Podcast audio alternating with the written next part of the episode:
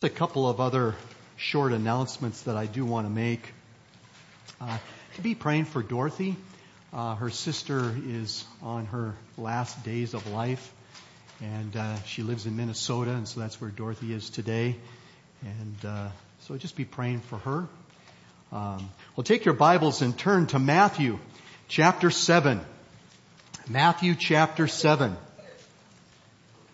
Though the word parable is not used in this passage of scripture that we are going to consider, it does fit the description.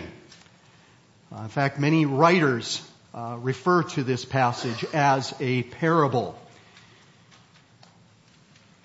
Most of you have probably heard of the Leaning Tower of Pisa in Italy, right? But have you heard of the Leaning Tower of San Francisco? it's the Millennium Tower. It's a 50 story skyscraper that was built in 2008 and stands slightly crooked in the downtown area. As one writer reported, the problem? Its engineers didn't dig a deep enough foundation. So now they're forced to retrofit the foundation with repairs that may cost more than the entire tower did when it was originally built. A fix that some believe is necessary to keep it from collapsing during an earthquake. You bet. And so, the obvious lesson is what? Foundations matter. they matter. And that is what is captured in the parable shared by Jesus in verses 24 to 27. I want you to follow as I read. And actually, I'm going to read to the end of the chapter, verse 29. Therefore, everyone who hears these words of mine and acts on them may be compared to a wise man who built his house on the rock. And the rain fell and the floods came and the winds blew and slammed against that house and yet it did not fall, for it had been founded on the rock. Everyone who hears these words of mine and does not act on them will be like a foolish man who built his house on the sand. The rain fell, and the floods came, and the winds blew, and slammed against that house, and it fell. And great was its fall. When Jesus had finished these words, the crowds were amazed at his teaching he was teaching them as one having authority and not as their scribes. And may God add his blessing to the reading of his word. These are the last words recorded from Jesus' Sermon on the Mount. It's also mentioned in Luke 6, 46 to 49. What our Lord was doing in that message was calling people from a false religion to the true kingdom away from deceptive self-righteousness and mere professions to true faith and possessors of real righteousness. And all of this is represented in the near context by two gates. If you go back to verses 13 and 14, this is what Jesus was talking about. Two gates. You have a narrow gate which leads to life, and then you have the broad gate that leads to destruction. But then you come to two trees. In the following verses, verses 15 to 20, you have the good tree, which brings forth good fruit, and then you have the bad tree that brings forth bad fruit. And then you have these words that follow. There in verses 21 to 23. Not everyone who says to me, Lord, Lord, will enter the kingdom of heaven, but he who does the will of my Father who is in heaven will enter. Many will say to me on that day, Lord, Lord, did we not prophesy in your name and in your name cast out demons and in your name perform many miracles? And then I will declare to them, I never knew you. Depart from me, you who practice lawlessness. Wow. Very pointed words. And so, therefore, as verse 24 begins, Jesus comes to his benediction and speaks of two builders. Essentially, his audience. That would be his builders. Those who are wise and those who are foolish. Those who build the houses of their lives on a rock foundation and those who build the houses of their lives on a sand foundation. And you know, interestingly, all of them had heard the words of Jesus. That's what he says there in verse 24 and in verse 26. All of them did. Which had described for them the kind of people who would be a part of his kingdom. But they were also hearing the words of false prophets, false teachers. And so to whom would they respond? Because only one house would stand, just as Jesus said. And you know, the same is true today. There are only two types of people building the houses of their lives but which one are you? That is a good question to ask yourself this morning. Examine yourself. And to help you with that, I want you to notice with me three characteristics. Three characteristics of a house built upon Christ captured right here in this parable. And I trust that God has or will help you to be that wise master builder. That's my desire for you this morning. Just as it was the desire of Jesus for his audience on that day. And the first characteristic is observed there in verses 24 and in verse 26. Look with me at it again. Jesus said, therefore, Everyone who hears these words of mine and acts on them may be compared to a wise man who built his house on the rock. Verse 26. Everyone who hears these words of mine and does not act on them will be like a foolish man who built his house on the sand. Beloved, this here is the main point of the parable. It is the theme of this parable. And what is it? The house built upon Christ submits to the Word of God. That's it.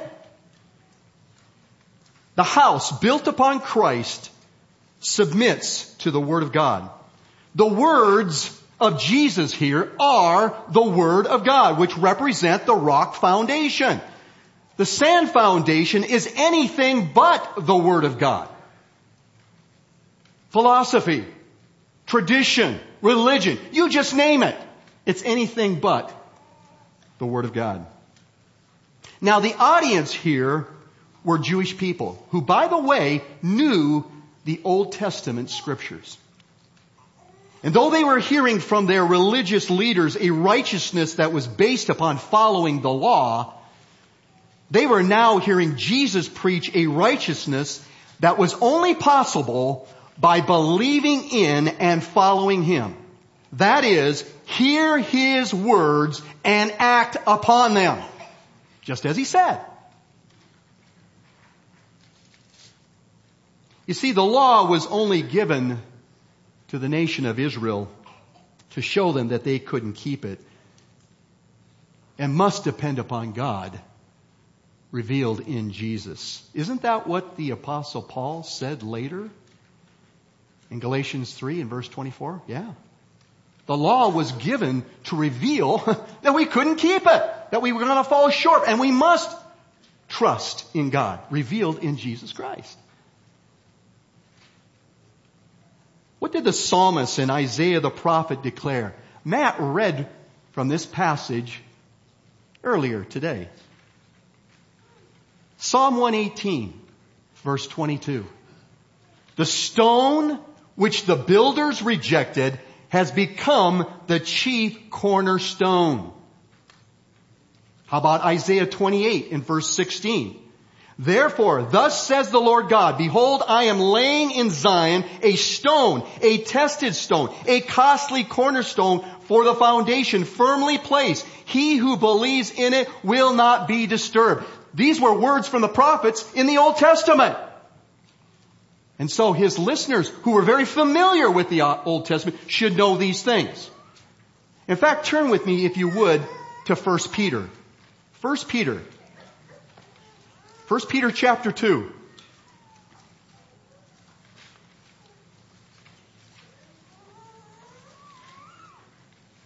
First Peter 2. I'm going to begin reading with verse 5. Okay? 1 Peter 2, beginning with verse 5. You also, as living stones, are being built upon a spiritual house for a holy priesthood to offer up spiritual sacrifices acceptable to God through Jesus Christ. For this is contained in scripture. Behold, I lay in Zion a choice stone, a precious cornerstone, and he who believes in him will not be disappointed. He's quoting here from Isaiah 28 verse 16. And then he goes on to say in verse 7, this precious value then is for you who believe, but for those who disbelieve, the stone which the builders rejected, this became the very cornerstone, and a stone of stumbling and a rock of offense. For they stumble because they are disobedient to the word, and to his doom they were also appointed. He's quoting there from Psalm 118, verse 22. And so then, upon embracing Jesus, this Jewish audience could follow him as described in the previous chapters, what he preached on the Sermon on the Mount in chapters 5 and verse 7, a genuine righteousness from knowing God, not the self-righteousness that was being promoted by the Pharisees. And by the way, this was also the teaching of the new covenant, was it not? From the Old Testament, Jeremiah 31, Ezekiel 36, you bet. Absolutely. And you know, this is all wonderfully captured in some wonderful and glorious hymns. this morning we were singing, the church is one foundation, right? Yeah, in fact, yesterday I was just talking with Matt and uh, I had seen that this was going to be one of the songs and I said, wow, this is great. And he says, you know, Kirk, he said, we planned this song probably two or three weeks ago not knowing you were going to be preaching on this passage of scripture. Isn't that something? How about that song, that hymn, The Solid Rock? Listen to it, just a couple of stanzas. My hope is built on nothing less than Jesus' blood and righteousness. I dare not trust the sweetest frame, but wholly lean on Jesus' name. His oath, His covenant, His blood support me in the whelming flood. When all around my soul gives way, He then is all my hope and stay. How about how firm a foundation, huh? How firm a foundation, ye saints of the Lord, is laid for your faith in His excellent word. What more can He say than to you He has said, to you who for refuge to Jesus have fled? Fear not, I am with thee, O be not dismayed, for I am thy God and will not still give thee aid. I'll strengthen thee, help thee, and cause thee to stand, upheld by my righteous, omnipotent hand. One glorious hymn after another that supports everything that I'm saying right here from this passage. In fact, these hymns were based upon these very words. And so, beloved, have you submitted to the Word of God. The words of Jesus, the gospel, and are living by it. Listen to these words of Jesus later in John chapter 8 verses 31 and 32. He said, so Jesus was saying to those Jews who had believed him, if you continue in my word, then you are truly disciples of mine and you will know the truth and the truth will make you free. Now look with me at James chapter 1. This was a part of our scripture reading this morning. James chapter 1.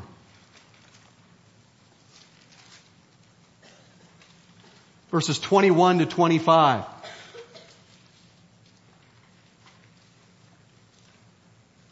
James 1, 21 to 25. Therefore, putting aside all filthiness and all that remains of wickedness, in humility receive the word implanted which is able to save your souls. But prove yourselves doers of the word and not merely hearers who delude themselves. If anyone is a hearer of the word and not a doer, he is like a man who looks at his natural face in a mirror. For once he has looked at himself and gone away, he has immediately forgotten what kind of person he was. But one who looks intently at the perfect law, the law of liberty, and abides by it, not having become a forgetful hearer, but an effectual doer, this man will be blessed in what he does. Amen. And so I pray this morning that you are a wise builder whose foundation is the rock of the gospel and not the sand of this world. It's religion because it will collapse. Just as Jesus said to his audience on that day, and it's just as good for us today. Well, that brings us to the next characteristic, which by the way is only possible because of the first characteristic. And we see that in verses 25 and in verse 27 of Matthew 7. Jesus went on to say, and the rain fell, and the floods came, and the winds blew and slammed against that house. And yet, it did not fall, for it had been founded on the rock. Verse 27.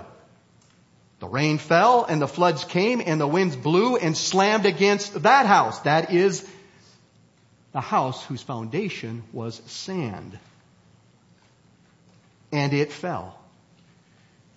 And great was its fall. And so what do you notice here? The house that's built upon Christ is steady through the storms of life. The house that's built upon Christ is steady through the storms of life. Again, you have two houses that have been built here. One whose foundation is rock, while the other whose foundation is sand. Now let me just say this. Likely, both of them look very, very good. They do. If you were to look at them from the outside, boy, you just marvel at these houses that have been built. But the real measure of their worth will be the storms they encounter. And as you can clearly see in this passage, only one of them remained upright after that torrential rain shower that brought winds and floods. Which one? The one whose foundation was the rock, right? Yeah. Well, Jesus wanted this Jewish audience to know and understand that if the houses of their lives were built on the foundation of His words. True faith, by the way. They would be steady through the storms of life, through their testings and trials, one of which would be persecution. Isn't that what Jesus said earlier in the Sermon on the Mount? In Matthew chapter 5 verses 10 to 12? Yes. If you're a true follower of me, there will be persecution, but you will stand in the midst of that. You see, that's what manifests a genuine life in Christ. It does. We're going to look at a number of passages that support this this morning. So I want you to be patient and follow with me here. Turn with me over to Hebrews chapter 10. Hebrews chapter 10 holding your space there in Matthew 7, of course. But Hebrews chapter 10. I just love this portion of scripture that talks about true faith, true saving faith.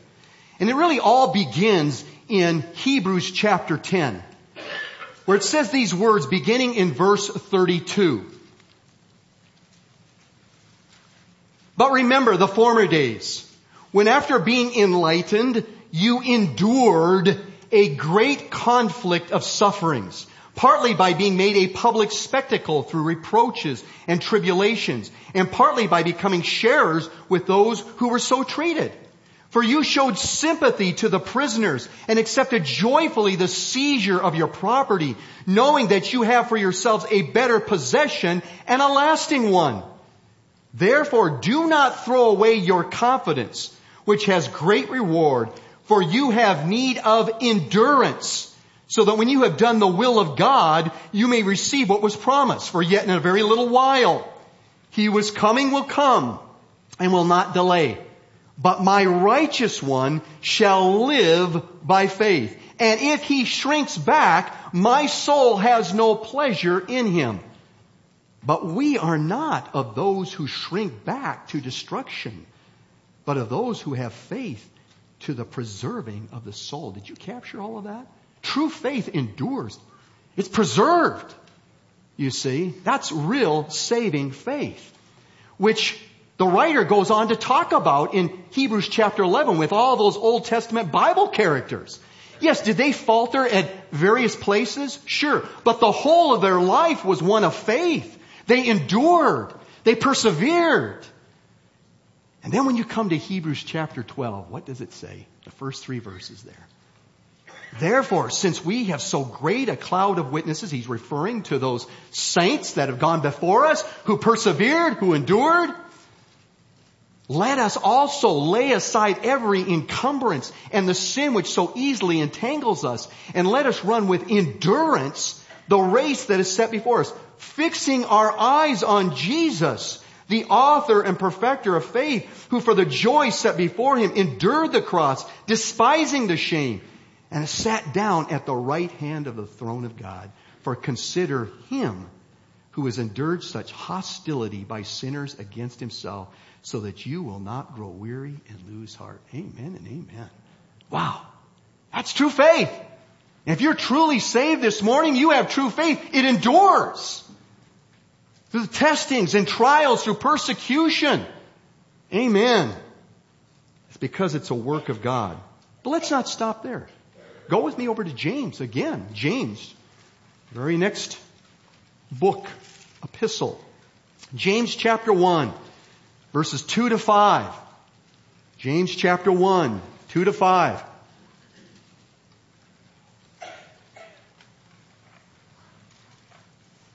Consider it all joy, my brethren, when you encounter various trials. Wow. Hmm. Joy? Why? The following verses tell us why we can consider it all joy. Knowing that the testing of your faith produces what? Endurance. And let endurance have its perfect result so that you may be perfect, complete, lacking in nothing. But if any of you lacks wisdom, let him ask of God who gives to all generously and without reproach, and it will be given him. Yeah. So we can pray for God's wisdom to help us to walk faithfully before him, to endure. He will give it to us. And then also turn with me, if you would, over to 1 Peter, the very next epistle. And there are many passages that we could consider here in 1 Peter, but I'm only going to look at the very end. 1 Peter 5, beginning with verse 6. 1 Peter 5, beginning with verse 6. Therefore, humble yourselves under the mighty hand of God that he may exalt you at the proper time, casting all your anxiety on him because he cares for you.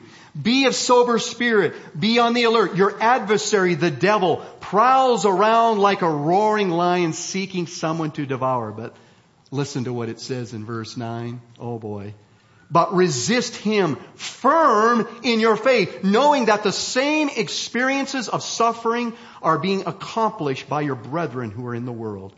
After you have suffered for a little while, the God of all grace who called you to his eternal glory in Christ will himself perfect, confirm, strengthen, and establish you. To him be dominion forever and ever. Amen.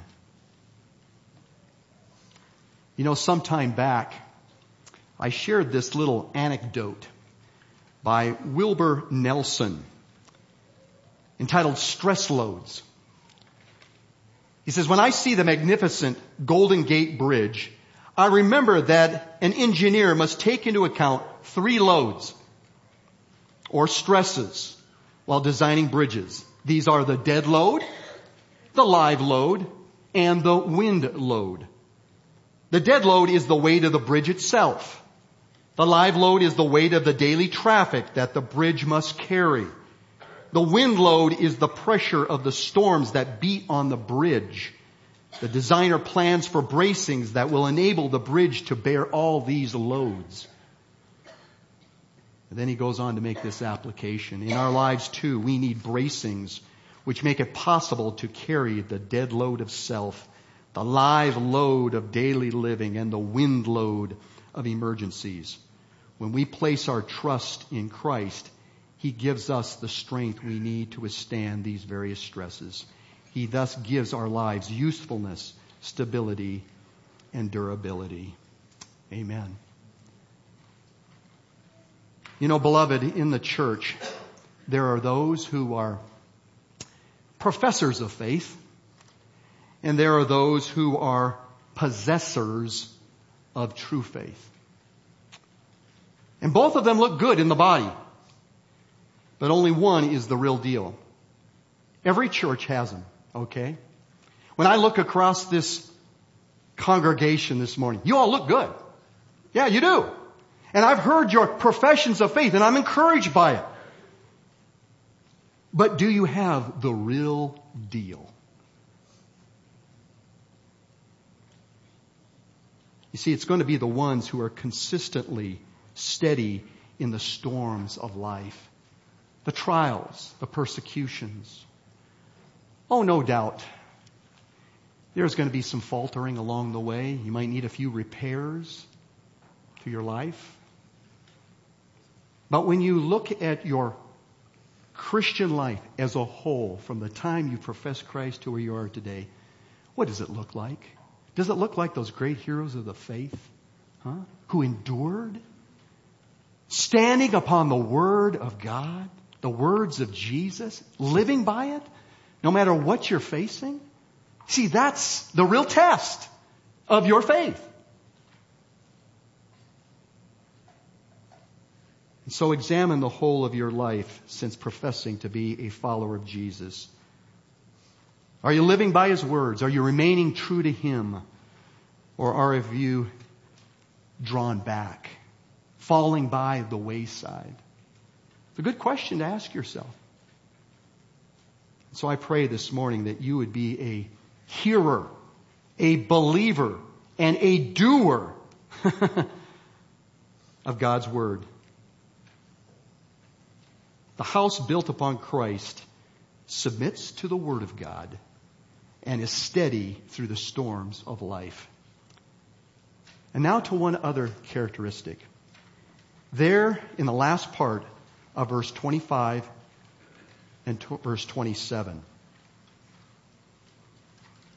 speaking about the wise man whose house is upon the rock it says there, it did not fall, for it had been founded on the rock.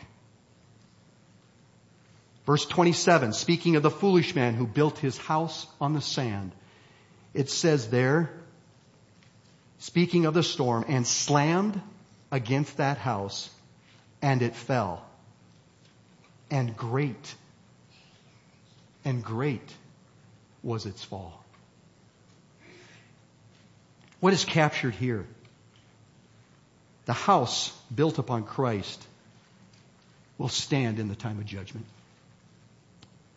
The house built upon Christ will stand in the time of judgment. And ultimately, this is where Jesus was going with this storm that he is mentioning here. Judgment. That's right. The emphasis here in those verses I just read is the house or the life that's not built upon Christ's words. As it says here, and great was its fall. It will not stand in judgment. It's going to perish. This is very sobering. And it was mentioned last by Jesus to leave an impact upon the hearts of his audience. Again, look back with me to the near context, beginning back in verse 21, leading into this passage. Not everyone who says to me, Lord, Lord, will enter the kingdom of heaven, but he who does the will of my Father who is in heaven will enter. And he repeats that again in verse 24. Many will say to me on that day, Lord, Lord, did we not prophesy in your name? And in your name cast out demons and in your name perform many miracles. And then I will declare to them, I never knew you. Depart from me, you who practice lawlessness. Oh my. Oh my. This reminds me of the psalmist's words in the very introduction to the Psalter. Holding your place here, go with me to Psalm 1. It's one of my, one, or I should say, it is my favorite psalm. Psalm 1. Probably for some of you here this morning. Psalm 1. It's a great introduction to the Psalter. And the writer here is presenting two types of people. The godly and the ungodly. The wise and the foolish. The wise man's life is built upon what? The first three verses tell us the Word of God. And it says there in verse 3, and he will be like a tree firmly planted by streams of water which yields its fruit in its season and its leaf does not wither. And in whatever he does, he prospers. Huh, just love the vision there, the picture. But that's not the case for the foolish man, the wicked man. Notice what he goes on to say. The wicked are not so, but are like chaff which the wind drives away. And for those of you who don't know what chaff are, in Old Testament times, they would bring the wheat crop to the threshing floor. They take the pruning hook and throw this up into the air, and all that heavy grain would fall to the floor, and then the rest of it would what? Just blow away. That's the chaff. He's saying here, the wicked are like the chaff, which the wind blows away. Therefore, verse 5, the wicked will not, what? Stand in the judgment, nor sinners in the assembly of the righteous. For the Lord knows the way of the righteous. He does. We're secure in Him. But the way of the wicked will perish. How about the apostle John? What he wrote at the end of the Bible. Go with me to Revelation 20. Revelation 20. Revelation 20. We could read verses 11 to 15, but I'm just going to read verses 12 and 15, which speaks about the great white throne judgment. Okay? Which is for believers only. This is not for believers. This is for unbelievers. Revelations 20, just 12 and 15. And I saw the dead, the great and small, standing before the throne. And books were open, and another book was open, which is the book of life. And the dead were judged from the things which were written in the books according to their deeds. Verse 15. And if anyone's name was not found written in the book of life, he was thrown into the lake of fire. This is no joke.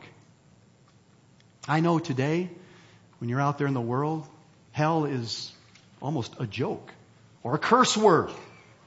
I've been around people who said, it's hotter than hell out here.